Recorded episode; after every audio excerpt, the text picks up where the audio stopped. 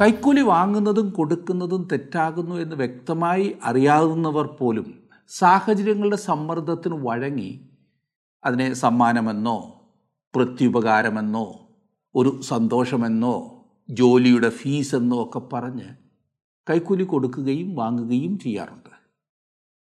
കൈക്കൂലി എന്നതിന് നിഘണ്ടുവിൽ കൊടുത്തിരിക്കുന്ന നിർവചനം ഒരാളുടെ കാര്യസാധ്യത്തിനായി ഒരു സമ്മാനമോ പണമോ മറ്റെന്തെങ്കിലും പ്രേരണയോ നൽകി മറ്റൊരാളെ സത്യസന്ധമല്ലാതെ വശീകരിക്കുക പ്രത്യേകിച്ചും വേറൊരാൾക്ക് അർഹതപ്പെട്ടതിനെ തട്ടിയെടുക്കുവാനുള്ള ശ്രമത്തിന്റെ ഭാഗമാകാം. എന്റെ സ്വാധീനം ഉപയോഗിച്ചും എനിക്ക് മറ്റൊരാളെ വശീകരിക്കാവുന്നതാണ് ഇല്ലേ? ഇത് പിടിച്ചു പറിക്കുന്നതിന് തുല്യമാണ്. കൈക്കൂലി വാങ്ങുന്നവർ വാസ്തവത്തിൽ കൊള്ളക്കാരുടെ ഗണത്തിൽപ്പെട്ടവരാണ്. ഇരമ്യാ പ്രവചനം പതിനേഴാം അധ്യായത്തിന്റെ പതിനൊന്നാം വാക്യത്തിൽ നാം വായിക്കുന്നത് ന്യായമായിട്ടല്ലാതെ ധനം സമ്പാദിക്കുന്നവൻ താൻ ഇടാത്ത മുട്ട പൊരുന്നിരിക്കുന്ന തിത്തിരി പക്ഷിയെപ്പോലെയാകുന്നു എന്നാണ്. അവന്റെ മദ്യായുസിങ്കിൽ അത് അവരെ വിട്ടുപോകും. ഒടുക്കം അവൻ ഭോഷനായിരിക്കും എന്ന് പ്രവാചകൻ പറയുന്നു. എത്ര കൃത്യമായിട്ടാണ് ബൈബിൾ ഈ വിഷയത്തെ കൈകാര്യം ചെയ്യുന്നത്? വഷളായ ഒരു സമൂഹത്തിൽ എന്തെങ്കിലും കാര്യം സാധിക്കണമെങ്കിൽ കൈക്കൂലി ഒഴിച്ചുകൂടാൻ പാടില്ലാത്ത ഒന്നായി മാറിക്കഴിഞ്ഞു അങ്ങനെയാണ് എല്ലാവരും ചിന്തിക്കുന്നത്.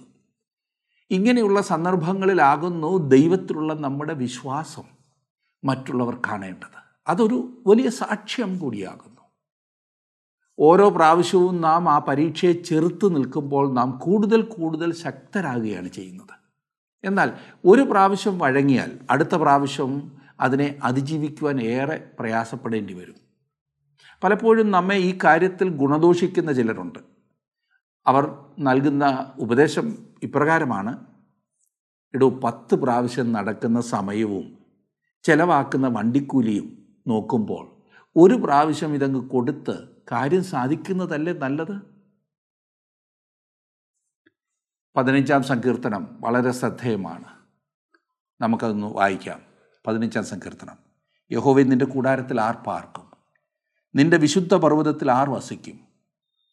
നിഷ്കളങ്കനായി നടന്ന് നീതി പ്രവർത്തിക്കുകയും ഹൃദയപൂർവം സത്യം സംസാരിക്കുകയും ചെയ്യുന്നവൻ. നാവുകൊണ്ട് കുരള പറയാതെയും തന്റെ കൂട്ടുകാരനോട് ദോഷം ചെയ്യാതെയും കൂട്ടുകാരന് അപമാനം വരുത്താതെയും ഇരിക്കുന്നവൻ.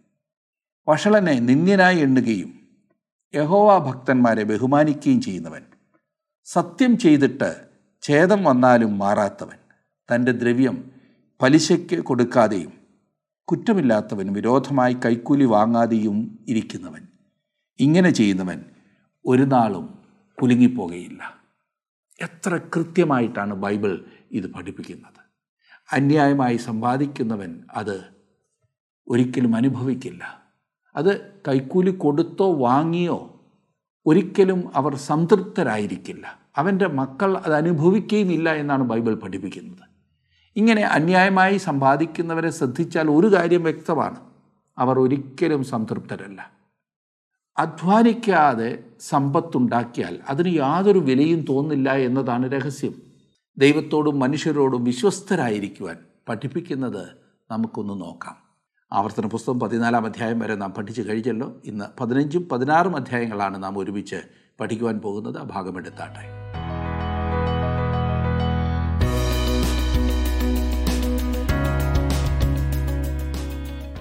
ആവർത്തന പുസ്തകം പതിനാലാം അധ്യായം വരെയാണല്ലോ കഴിഞ്ഞ ദിവസം നാം പഠിച്ചത്. ഇന്ന് പതിനഞ്ചും പതിനാറും അധ്യായങ്ങൾ നാം പഠിക്കുവാൻ പോകുകയാണ്.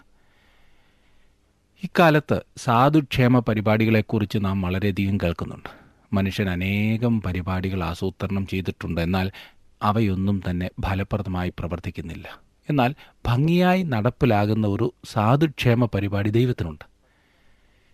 ഈ പതിനഞ്ചാം അധ്യായത്തിൽ സ്ഥിരമായ അടിമയെക്കുറിച്ച് പറഞ്ഞിരിക്കുന്ന ഒരു ഭാഗമുണ്ട്. അവസാനം ഈ അധ്യായത്തിൽ ക്രിസ്തുവാകുന്ന പരിപൂർണ യാഗത്തിന്റെ നിഴലും നമുക്ക് കാണുവാൻ കഴിയുന്നു.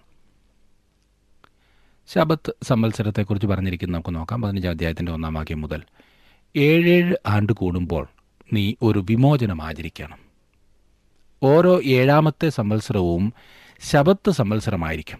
ആ വർഷം ഒരു വിമോചനത്തിന്റെ വർഷമായിരിക്കണം. രണ്ടാം വാക്യത്തിൽ നാം കാണുന്നു വിമോചനത്തിന്റെ ക്രമം എന്തെന്നാൽ കൂട്ടുകാരന് വായ്പ കൊടുത്തവനെല്ലാം അത് ഇളച്ചു കൊടുക്കണം. യഹോവയുടെ വിമോചനം പ്രസിദ്ധമാക്കിയതുകൊണ്ട് നീ കൂട്ടുകാരനെയോ സഹോദരനെയോ ബുദ്ധിമുട്ടിക്കരുത്. ഏഴാം സംവത്സരം ദേശം കൃഷി ചെയ്യാതെ വെറുതെ ഇടേണ്ടതാണെന്ന് ദൈവം അവരോട് കൽപ്പിച്ചിരുന്നു.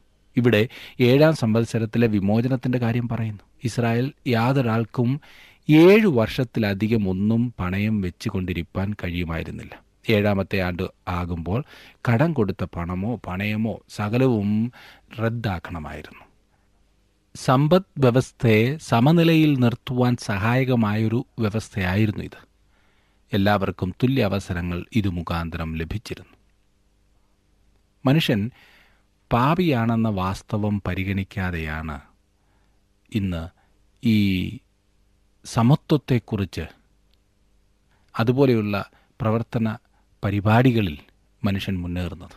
ഒന്നും കൊടുക്കാതെ ഒന്നും ചെയ്യാതെ എന്തെങ്കിലുമൊക്കെ ലഭിക്കുമെങ്കിൽ അതിനുവേണ്ടി അധ്വാനിക്കാതിരിക്കുവാൻ മനുഷ്യൻ തുനിയും എന്നത് തീർച്ചയാണ്. ജനാധിപത്യവും മുതലാളിത്ത വ്യവസ്ഥിതിയും എല്ലാം രണ്ട് അതിർത്തികളിലാണ് നിൽക്കുന്നത് എന്നോർക്കണം. ജോലി ചെയ്യാത്ത ഏറ്റവും പാവപ്പെട്ടവരും ജോലി ഒന്നും ചെയ്യാത്ത ഏറ്റവും സമ്പന്നരും ഇന്നുണ്ട്. തുല്യ അവസരങ്ങൾ എല്ലാവർക്കും നൽകുന്നതായ ഒരു വ്യവസ്ഥിതി ദൈവത്തിനുണ്ട്. ജോലി ചെയ്യുവാൻ താല്പര്യമുള്ള പാവപ്പെട്ടവൻ അത് അവസരമുണ്ടാക്കി കൊടുക്കുന്നു. ദൈവത്തിന്റെ ഈ വ്യവസ്ഥിതി അധിക ധനത്തിനും ഒന്നുമില്ലായ്മയ്ക്കും എതിരായി കാവലായിരുന്നു. അന്യജാതിക്കാരനോട് നിനക്ക് മുട്ടിച്ചു പിരിക്കാം. എന്നാൽ നിന്റെ സഹോദരൻ തരുവാനുള്ളത് നീ ഇളച്ചു കൊടുക്കണമെന്ന് മൂന്നാം വാക്യത്തിൽ വായിക്കുന്നു. ഈ നിയമം ഇസ്രായേൽ മക്കൾക്ക് വേണ്ടിയുള്ളതായിരുന്നു. ഓരോ ഏഴാം സംവത്സരത്തിലും പാവപ്പെട്ടവന്റെ കടം ഇളച്ചു കൊടുക്കുകയും വീണ്ടും ആരംഭിക്കുവാനുള്ള അവസരം നൽകുകയും ചെയ്യുന്നു. നാലാം വാക്യത്തിൽ നാം കാണുന്നത് ദരിദ്രൻ നിങ്ങളുടെ ഇടയിൽ ഉണ്ടാകുകയില്ലതാനും നിന്റെ ദൈവമായ യഹോവയുടെ വാക്ക് നീ ശ്രദ്ധയോടെ കേട്ട്. ഇന്ന് ഞാൻ നിന്നോട് ആജ്ഞാപിക്കുന്ന സകല കൽപ്പനകളും പ്രമാണിച്ച് നടന്നാൽ. ഇന്ന് നാം എവിടെ പോയാലും ഏതൊക്കെ രാജ്യങ്ങൾ സന്ദർശിച്ചാലും അമിതമായ ധനവും അതേസമയം അത്യധികമായ ദാരിദ്ര്യവും നമുക്ക് കാണുവാൻ സാധിക്കും. യൂറോപ്പ് ഏഷ്യ തെക്കേ അമേരിക്ക വടക്കേ അമേരിക്ക എന്ന് വേണ്ട എവിടെ പോയാലും ഇതാണ് വാസ്തവം. ഒരു ഭാഗത്ത് സമ്പത്തും മറുഭാഗത്ത് ദാരിദ്ര്യവും നമുക്ക് കാണുവാൻ കഴിയും. ഇത് മനുഷ്യന്റെ പാപത്തിന്റെ ഫലമാണ്. ചില വ്യക്തികളുടെ മേൽ കുറ്റം ആരോപിക്കുവാൻ കഴിയുമെങ്കിലും അടിസ്ഥാനപരമായ കാരണം മനുഷ്യന്റെ പാപമാണ്. മനുഷ്യൻ ദൈവത്തെ അനുസരിക്കുവാൻ തയ്യാറായിരുന്നുവെങ്കിൽ അവരുടെ ഇടയിൽ യാതൊരു ദരിദ്രനും ഉണ്ടാകുമായിരുന്നില്ല. സമ്പത്തിന്റെ സന്തുലന സ്ഥിതി അപ്പോൾ കാണുവാൻ കഴിയുമായിരുന്നു. മനുഷ്യന്റെ ഹൃദയത്തിൽ മാറ്റം വരാത്തിടത്തോളം കാലം മുതലാളിത്ത വ്യവസ്ഥയോ തൊഴിലാളിത്ത പരിപാടിയോ എന്തായിരുന്നാലും പ്രയോജനമില്ല. മനുഷ്യന്റെ ഹൃദയത്തിലാണ് അടിസ്ഥാനപരമായ പ്രശ്നം കുടികൊള്ളുന്നത്. ദൈവം ഇസ്രായേലിനെ അനുസരണത്തിനായി വിളിച്ചു. അവർ അവനെ അനുസരിച്ചിരുന്നുവെങ്കിൽ ദാരിദ്ര്യം നിർമ്മാർജനം ചെയ്യപ്പെടുമായിരുന്നു. മനുഷ്യനിൽ പരിവർത്തനം ഉണ്ടാകാത്ത പക്ഷം മനുഷ്യന്റെ യാതൊരു പരിപാടികളും ഈ യത്നത്തിൽ വിജയിക്കുകയില്ല പരിപാടികളിലല്ല മനുഷ്യനിലാണ് തെറ്റ്. ദൈവത്തിന്റെ പരിപാടി പ്രായോഗികമാക്കിയിരുന്നെങ്കിൽ പ്രശ്നത്തിന് പരിഹാരമുണ്ടാകുമായിരുന്നു എന്ന് ദൈവം വ്യക്തമാക്കുന്നു. ആറാം വാക്യത്തിൽ നാം കാണുന്നത് നിന്റെ ദൈവമായ യഹോവ നിനക്ക് വാഗ്ദത്തം ചെയ്തതുപോലെ നിന്നെ അനുഗ്രഹിക്കുന്നത് കൊണ്ട് നീ അനേകം ജാതികൾക്ക് വായ്പ കൊടുക്കും. എന്നാൽ നീ വായ്പ വാങ്ങുകയില്ല. നീ അനേകം ജാതികളെ ഭരിക്കും. എന്നാൽ അവർ നിന്നെ ഭരിക്കുകയില്ല ഇസ്രായേൽ ജാതിയെ സംബന്ധിച്ചു വളരെ ശ്രദ്ധേയമായൊരു പ്രസ്താവനയാണിത്. നീ അനേകം ജാതികളെ ഭരിക്കും. എന്നാൽ അവർ നിന്നെ ഭരിക്കുകയില്ല എന്ന് പറഞ്ഞിരിക്കുന്നത് ഇതുവരെയും നിവൃത്തിയായില്ല കാരണം ഇസ്രായേൽ ഇതേവരെയും ദൈവത്തെ അനുസരിക്കുവാൻ തയ്യാറായിട്ടില്ല എന്നതാണ്.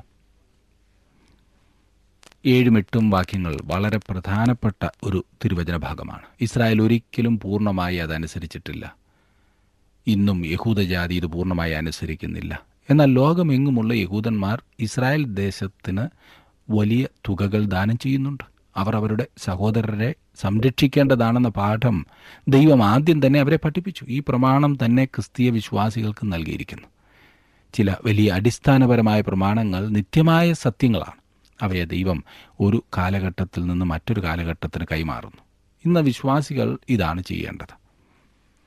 ഒൻപതാം വാക്യത്തിൽ നാം കാണുന്നത് വിമോചന സംവത്സരമായി ഏഴാം ആണ്ട് അടുത്തിരിക്കുന്നു എന്നിങ്ങനെ നിന്റെ ഹൃദയത്തിലൊരു ദുർവിചാരം തോന്നുകയും ദരിദ്രനായ സഹോദരനോട് നിന്റെ കണ്ണ് നിർദ്ദയമായിരുന്ന് അവന് ഒന്നും കൊടുക്കാതിരിക്കുകയും അവൻ നിനക്ക് വിരോധമായി യഹോവയോട് നിലവിളിച്ചിട്ട് അത് നിനക്ക് പാപമായി തീരുകയും ചെയ്യാതിരിപ്പാൻ സൂക്ഷിച്ചു കൊള്ളുക. യുക്തിപരമായ ആലോചന ഉപയോഗിച്ച് അവർ അവരുടെ ഉത്തരവാദിത്വത്തിൽ നിന്നും ഒഴിഞ്ഞു മാറിക്കൂടാ എന്ന് ദൈവം മുന്നറിയിപ്പ് നൽകുന്നു. ഏതായാലും ഏഴാം സംവത്സരം സഹോദരന്റെ കടമെല്ലാം ഇളച്ചു കിട്ടുമല്ലോ. പിന്നെ ഒന്നോ രണ്ടോ വർഷത്തേക്ക് എന്തിനാണ് അവനെ സഹായിപ്പാൻ പോകുന്നത് എന്നവർക്ക് ന്യായവാദം പറയാമായിരുന്നു. അങ്ങനെ ചിന്തിക്കാമായിരുന്നു. എന്നാൽ ആ സമയത്ത് തന്നെ സഹോദരനെ സഹായിപ്പാൻ മുന്നോട്ടിറങ്ങുക എന്നത്ര ദൈവം പറയുന്നത്. പത്തും പതിനൊന്നും വാക്കിൽ വരുമ്പോൾ അവർ തന്നെ അനുസരിക്കുമെങ്കിൽ ദേശത്ത് യാതൊരു ദരിദ്രനും ഉണ്ടായിരിക്കയില്ല എന്ന് ദൈവം പറയുന്നു. എന്നാൽ മനുഷ്യഹൃദയത്തിന്റെ സ്ഥിതി അറിയാവുന്നതിനാൽ ദൈവം പറയുന്നത് എല്ലായ്പ്പോഴും ദേശത്ത് ദരിദ്രനുണ്ടായിരിക്കുമെന്നാണ്. ദരിദ്രർ എല്ലായ്പ്പോഴും നിങ്ങളോട് കൂടെ ഉണ്ട് എന്ന് നമ്മുടെ കർത്താവായ യേശു പറഞ്ഞ കാര്യം നിങ്ങൾ ഓർക്കുന്നുണ്ടല്ലോ? മനുഷ്യന്റെ ഹൃദയം കാരണം ദാരിദ്ര്യം എല്ലായ്പ്പോഴും ഉണ്ടായിരിക്കും. ചിലർ മടിയന്മാരും ഒന്നും പ്രവർത്തിപ്പാനുള്ള താല്പര്യമില്ലാത്തവരുമാണ്. അതേസമയം സമ്പന്നരായ ആളുകൾ സാധാരണ പാവപ്പെട്ടവരെ സഹായിക്കുവാൻ തയ്യാറാകുന്നില്ല. അതുകൊണ്ടാണ് ദൈവം ഇപ്രകാരം തന്റെ ജനത്തോട് കൽപ്പിക്കുന്നത്. അതിനാൽ ദേശത്ത് അഗതിയും ദരിദ്രനുമായ നിന്റെ സഹോദരന് നിന്റെ കൈ മനസ്സോടെ തുറന്നു കൊടുക്കണമെന്ന് ഞാൻ നിന്നോട് ആജ്ഞാപിക്കുന്നു. ഏഴാം സംവത്സരം അടിമകളെ സ്വതന്ത്രരായി വിടണമായിരുന്നു. പതിമൂന്നും പതിനാലും വാക്യങ്ങളിൽ നാം കാണുന്നത് അടിമയെ സ്വതന്ത്രരായി വിടുമ്പോൾ വെറും കൈയായി അവനെ പറഞ്ഞയച്ചുകൂടായിരുന്നു എന്നത്രേ. സ്ഥിരമായി അടിമകളെ വെക്കുമായിരുന്നു എന്നതും നമുക്ക് കാണുവാൻ സാധിക്കുന്നുണ്ട്. പതിനാറും പതിനേഴും വാക്യങ്ങളിൽ നാം വായിക്കുന്നത് അതത്രേ. ഞാൻ ആ ഭാഗം ഒന്ന് വായിക്കാം. പതിനഞ്ചാം അധ്യായത്തിന്റെ പതിനാറും പതിനേഴും വാക്യങ്ങൾ. എന്നാൽ അവൻ നിന്നെയും നിന്റെ കുടുംബത്തെയും സ്നേഹിക്കൊണ്ടും നിന്റെ അടുക്കൽ അവന് സുഖമുള്ളതുകൊണ്ടും ഞാൻ നിന്നെ വിട്ടുപോകയില്ല എന്ന് നിന്നോട് പറഞ്ഞാൽ നീ ഒരു സൂചി എടുത്ത് അവന്റെ കാത് വാതിലിനോട് ചേർത്ത് കുത്തി തുളയ്ക്കണം. പിന്നെ അവൻ എന്നും നിനക്ക് ദാസനായിരിക്കണം. നിന്റെ ദാസിക്കും അങ്ങനെ തന്നെ ചെയ്യണം. ഒരു മനുഷ്യന് തന്നെ തന്നെ അടിമയായി വിൽക്കുവാൻ കഴിയുമെന്ന് പുറപ്പാട് പുസ്തകം ഇരുപത്തിയൊന്നാം അധ്യായത്തിൽ നാം കണ്ടുവല്ലോ. അവന്റെ യജമാൻ അവന് ഭാര്യയായ ഒരു അടിമ പെൺകുട്ടിയെ നൽകിയാൽ ശബത്ത് സംവത്സരം ആ മനുഷ്യന് സ്വതന്ത്രനായി പോകാമായിരുന്നു. എന്നാൽ അവന് അവന്റെ ഭാര്യയോടും മക്കളോടും കൂടെ പാർത്ത് യജമാനന്റെ സ്ഥിരമായ അടിമയായി തീരുവാൻ തീരുമാനിക്കാവുന്നതുമായിരുന്നു. അങ്ങനെയെങ്കിൽ അവൻ ഒരു സ്ഥിര അടിമയായിരിക്കുന്നു എന്നതിന്റെ അടയാളമായി അവന്റെ കാത് വാതിലിനോട് ചേർത്ത് കുത്തിത്തുളയ്ക്കണമായിരുന്നു ഇത് നമ്മുടെ കർത്താവായ യേശുക്രിസ്തുവിന്റെ മനോഹരമായൊരു ചിത്രമാണ്.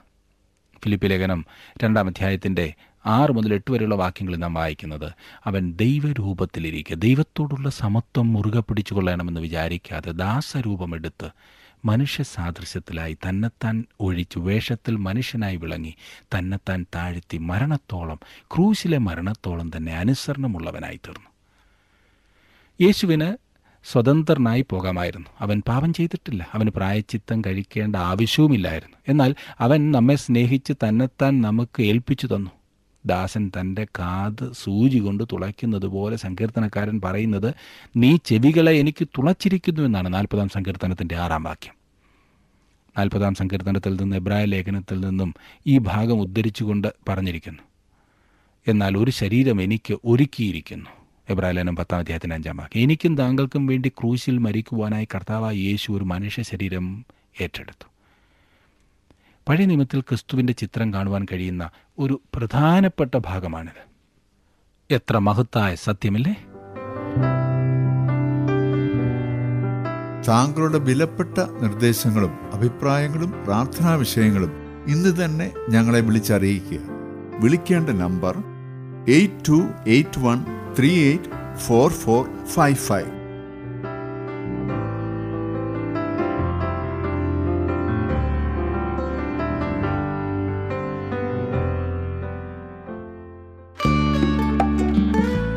ഇന്നത്തെ പ്രോഗ്രാം താങ്കൾക്ക് ഇഷ്ടപ്പെട്ടുവോ? എങ്കിൽ ഉടൻ തന്നെ ഞങ്ങൾക്കൊരു മിസ് കോൾ തരിക. അടുത്ത വിജയി ഒരുപക്ഷെ താങ്കളായിരിക്കാം.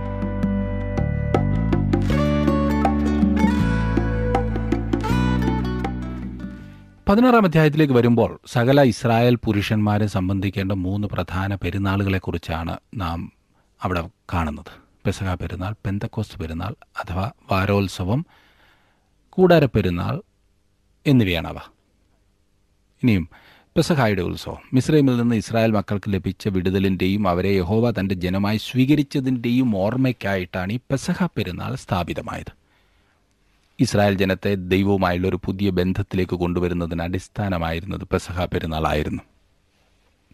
പതിനാറാം അധ്യായത്തിന്റെ ആദ്യത്തെ രണ്ട് വാക്യങ്ങളിൽ നാം കാണുന്നത് ആബീബ് മാസം ആചരിച്ച് നിന്റെ ദൈവമായ യഹോവയ്ക്ക് പെസഹ കൊണ്ടാടണം.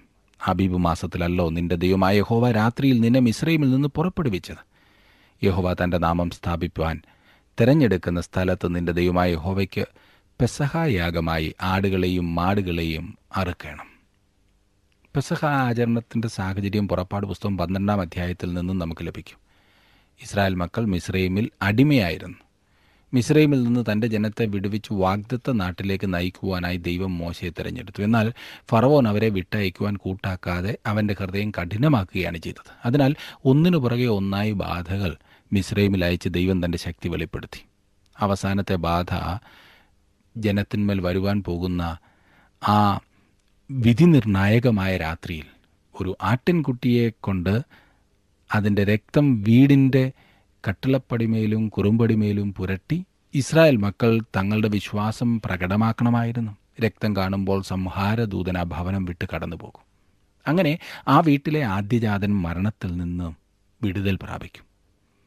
രക്തം പുരട്ടാതിരുന്ന തന്റെ ഉൾപ്പെടെ സകല ഭവനത്തിലും ആദ്യജാതന്മാർ മരണത്തിനിരയായതു മൂലം ഫറവോൻ ഇസ്രായേൽ മക്കളെ വിട്ടയക്കുകയാണ് ചെയ്തത്.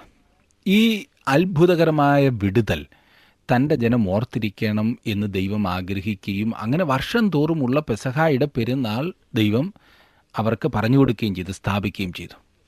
അഞ്ച് മുതൽ എട്ട് വരെയുള്ള വാക്യങ്ങളിൽ നാം കാണുന്നത് നിന്റെ ദൈവമായ യഹോവ നിനക്ക് തരുന്ന ഏതെങ്കിലും ഒരു പട്ടണത്തിൽ വെച്ച് പെസഹായെ അറുത്തുകൂടാ.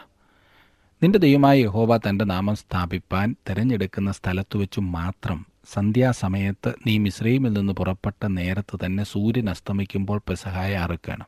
നിന്റെ ദൈവമായ യഹോവ തിരഞ്ഞെടുക്കുന്ന സ്ഥലത്ത് വെച്ച് അതിനെ ചുട്ടു തിന്നേണം.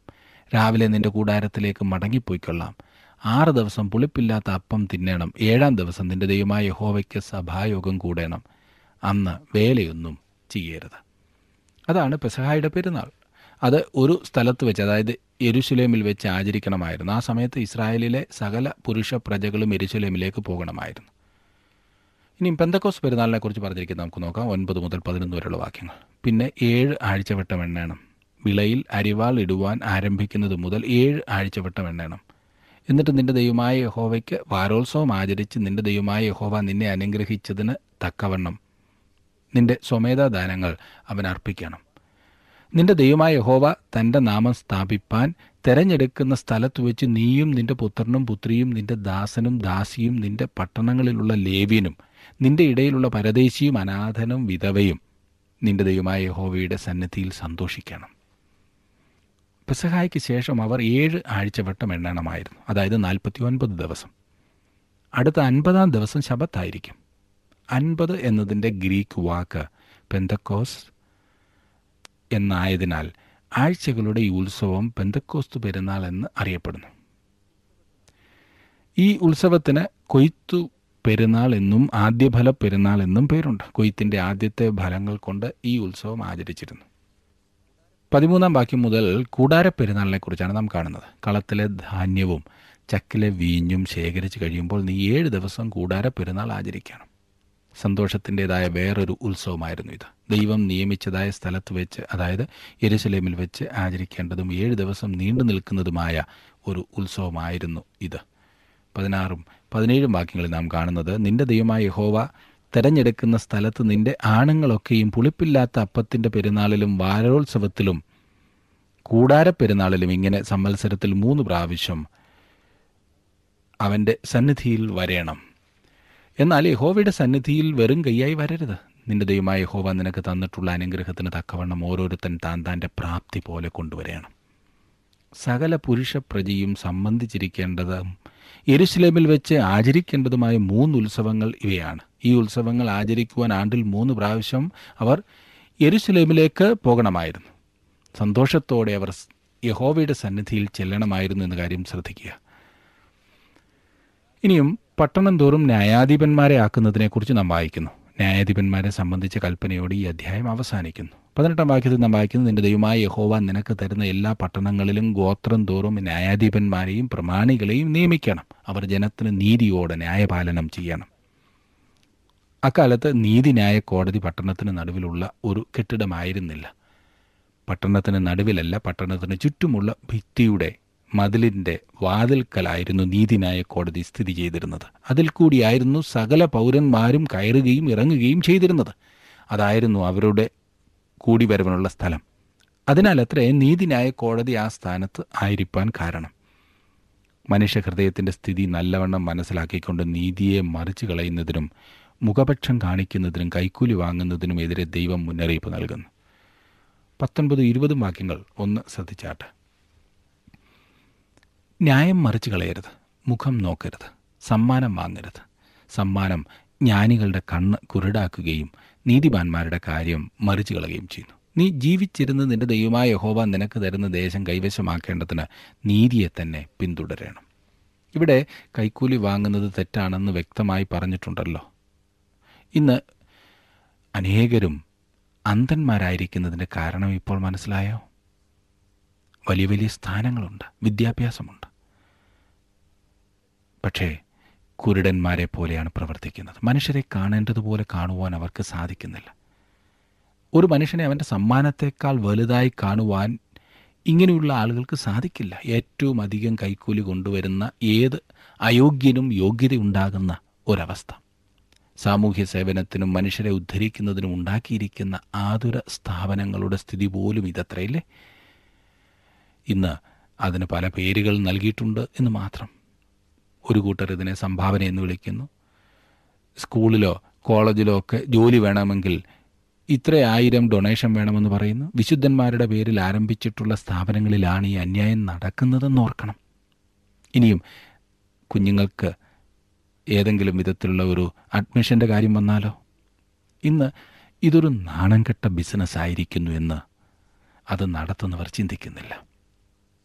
പണ്ടൊക്കെ കാട്ടിലും അതുപോലെ തന്നെ ഇരുട്ടിലുമൊക്കെ ഒളിച്ചിരുന്ന് മനുഷ്യരിൽ നിന്ന് വല്ലതുമൊക്കെ പിടിച്ചു പറിക്കുന്നവരെ നാം കൊള്ളക്കാരെന്ന് വിളിച്ചിരുന്നു.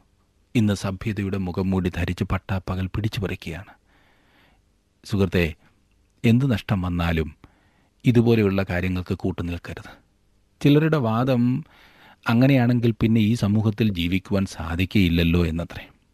അതെ ഈ ദുഷ്ടസമൂഹത്തിൽ ജീവിക്കുന്നതിന് നാം കൊടുക്കേണ്ട വിലയാണത്. അതുമാത്രമല്ല ഇരുപതാം വാക്യത്തിൽ നാം വായിക്കുന്നത് നീ ജീവിച്ചിരുന്ന നിന്റെ ദൈവമായ യഹോവ നിനക്ക് തരുന്ന ദേശം കൈവശമാക്കേണ്ടതിന്. അതെ ഈ പറയുന്ന ദേശം ഇന്ന് ആത്മീയ അനുഗ്രഹങ്ങളുടെ ദേശമാണ്. ഇന്ന് അനേകരും ആത്മീയ പാപ്പരത്വത്തിൽ കഴിഞ്ഞുകൂടുന്നതിന്റെ കാരണം നീതിയെ തന്നെ പിന്തുടരാത്തതാണ്. താൽക്കാലിക ലാഭത്തിനു വേണ്ടി അനീതി ചെയ്യുന്നവർ നഷ്ടപ്പെടുത്തുന്നത് എത്ര വലിയ അനുഗ്രഹങ്ങളാണെന്ന് ഓർക്കുന്നില്ല. എന്റെ കുടുംബം പട്ടിണി കിടക്കേണ്ടി വന്നാലും ഞാൻ അനീതി ചെയ്യില്ല എന്ന തീരുമാനം മാത്രമേ നമ്മെ യഥാർത്ഥ സന്തോഷത്തിലേക്കും അനുഗ്രഹത്തിലേക്കും നയിക്കൂ. അതുകൊണ്ട് കൈക്കൂലി വാങ്ങുന്നതും കൊടുക്കുന്നതും വലിയ തെറ്റാണ്. താങ്കളുടെ പ്രവൃത്തിയെ ന്യായീകരിക്കാതെ മനസാക്ഷിയോട് ചോദിക്കൂ. മനസാക്ഷി പറയും ഏതാണ് ശരി ഏതാണ് തെറ്റ്? എന്ന്. പതിനാറാം അധ്യായത്തിന്റെ ഒടുവിലത്തെ രണ്ട് വാക്യങ്ങൾ കൂടി നോക്കിക്കേ. നിന്റെ ദൈവമായ യഹോവയ്ക്ക് നീ പണിയുന്ന യാഗപീഠത്തിനരികെ യാതൊരു അശേര പ്രതിഷ്ഠയും പ്രതിഷ്ഠിക്കരുത്. നിന്റെ ദൈവമായ യഹോവ വെറുക്കുന്ന ഒരു ശിലാസ്തംഭം നാട്ടുകയും അരുത് അക്കാലത്ത് തെറ്റായ ആരാധനയോടും വിഗ്രഹാരാധനയോടും ബന്ധപ്പെട്ടതായിരുന്നു അശേര പ്രതിഷ്ഠ അതുകൊണ്ടാണ് അവർ യാതൊരു പ്രതിഷ്ഠയും പ്രതിഷ്ഠിക്കരുത് എന്ന് പറഞ്ഞിരിക്കുവാൻ കാരണം. അവയിൽ നിന്നാണ് ജാതികൾക്ക് ദൈവങ്ങളെയും വിഗ്രഹങ്ങളെയും ബിംബങ്ങളെയും ഉണ്ടാക്കിയിരുന്നത്. ദൈവം അതിനെതിരെ അവർക്ക് മുന്നറിയിപ്പ് നൽകുന്നതായി നമുക്ക് ഇവിടെ കാണാവുന്നത് അത്രേ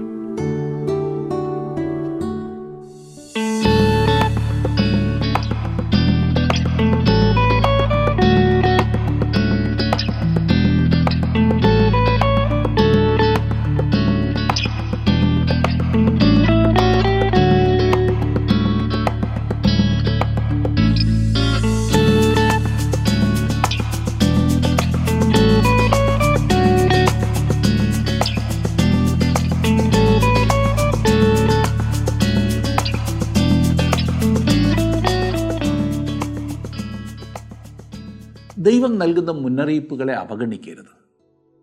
അന്യദേവന്മാരെ ആരാധിക്കുന്നത് ദൈവം വെറുക്കുന്നു എന്ന് ബൈബിൾ വളരെ കൃത്യമായി പറയുന്നു. നമുക്ക് നമ്മുടെ ജീവിതത്തെ വിശുദ്ധമായി സൂക്ഷിക്കാം. അതിനായി ദൈവം നിങ്ങളെ ഓരോരുത്തരെയും സഹായിക്കട്ടെ. ഇന്നത്തെ ഈ പഠനം നിങ്ങൾ ശ്രദ്ധിച്ചതിന് വളരെ നന്ദി. വീണ്ടും നമുക്ക് അടുത്ത ക്ലാസ്സിൽ കാണാം. അതുവരെ ദൈവം നിങ്ങളോടുകൂടെ ഉണ്ടായിരിക്കുമാറാകട്ടെ. ഇന്നത്തെ പ്രോഗ്രാം താങ്കൾക്ക് ഇഷ്ടപ്പെട്ടുവോ? എങ്കിൽ ഉടൻ തന്നെ ഞങ്ങൾക്കൊരു മിസ് കോൾ തരിക. അടുത്ത വിജയി ഒരുപക്ഷെ താങ്കളായിരിക്കാം.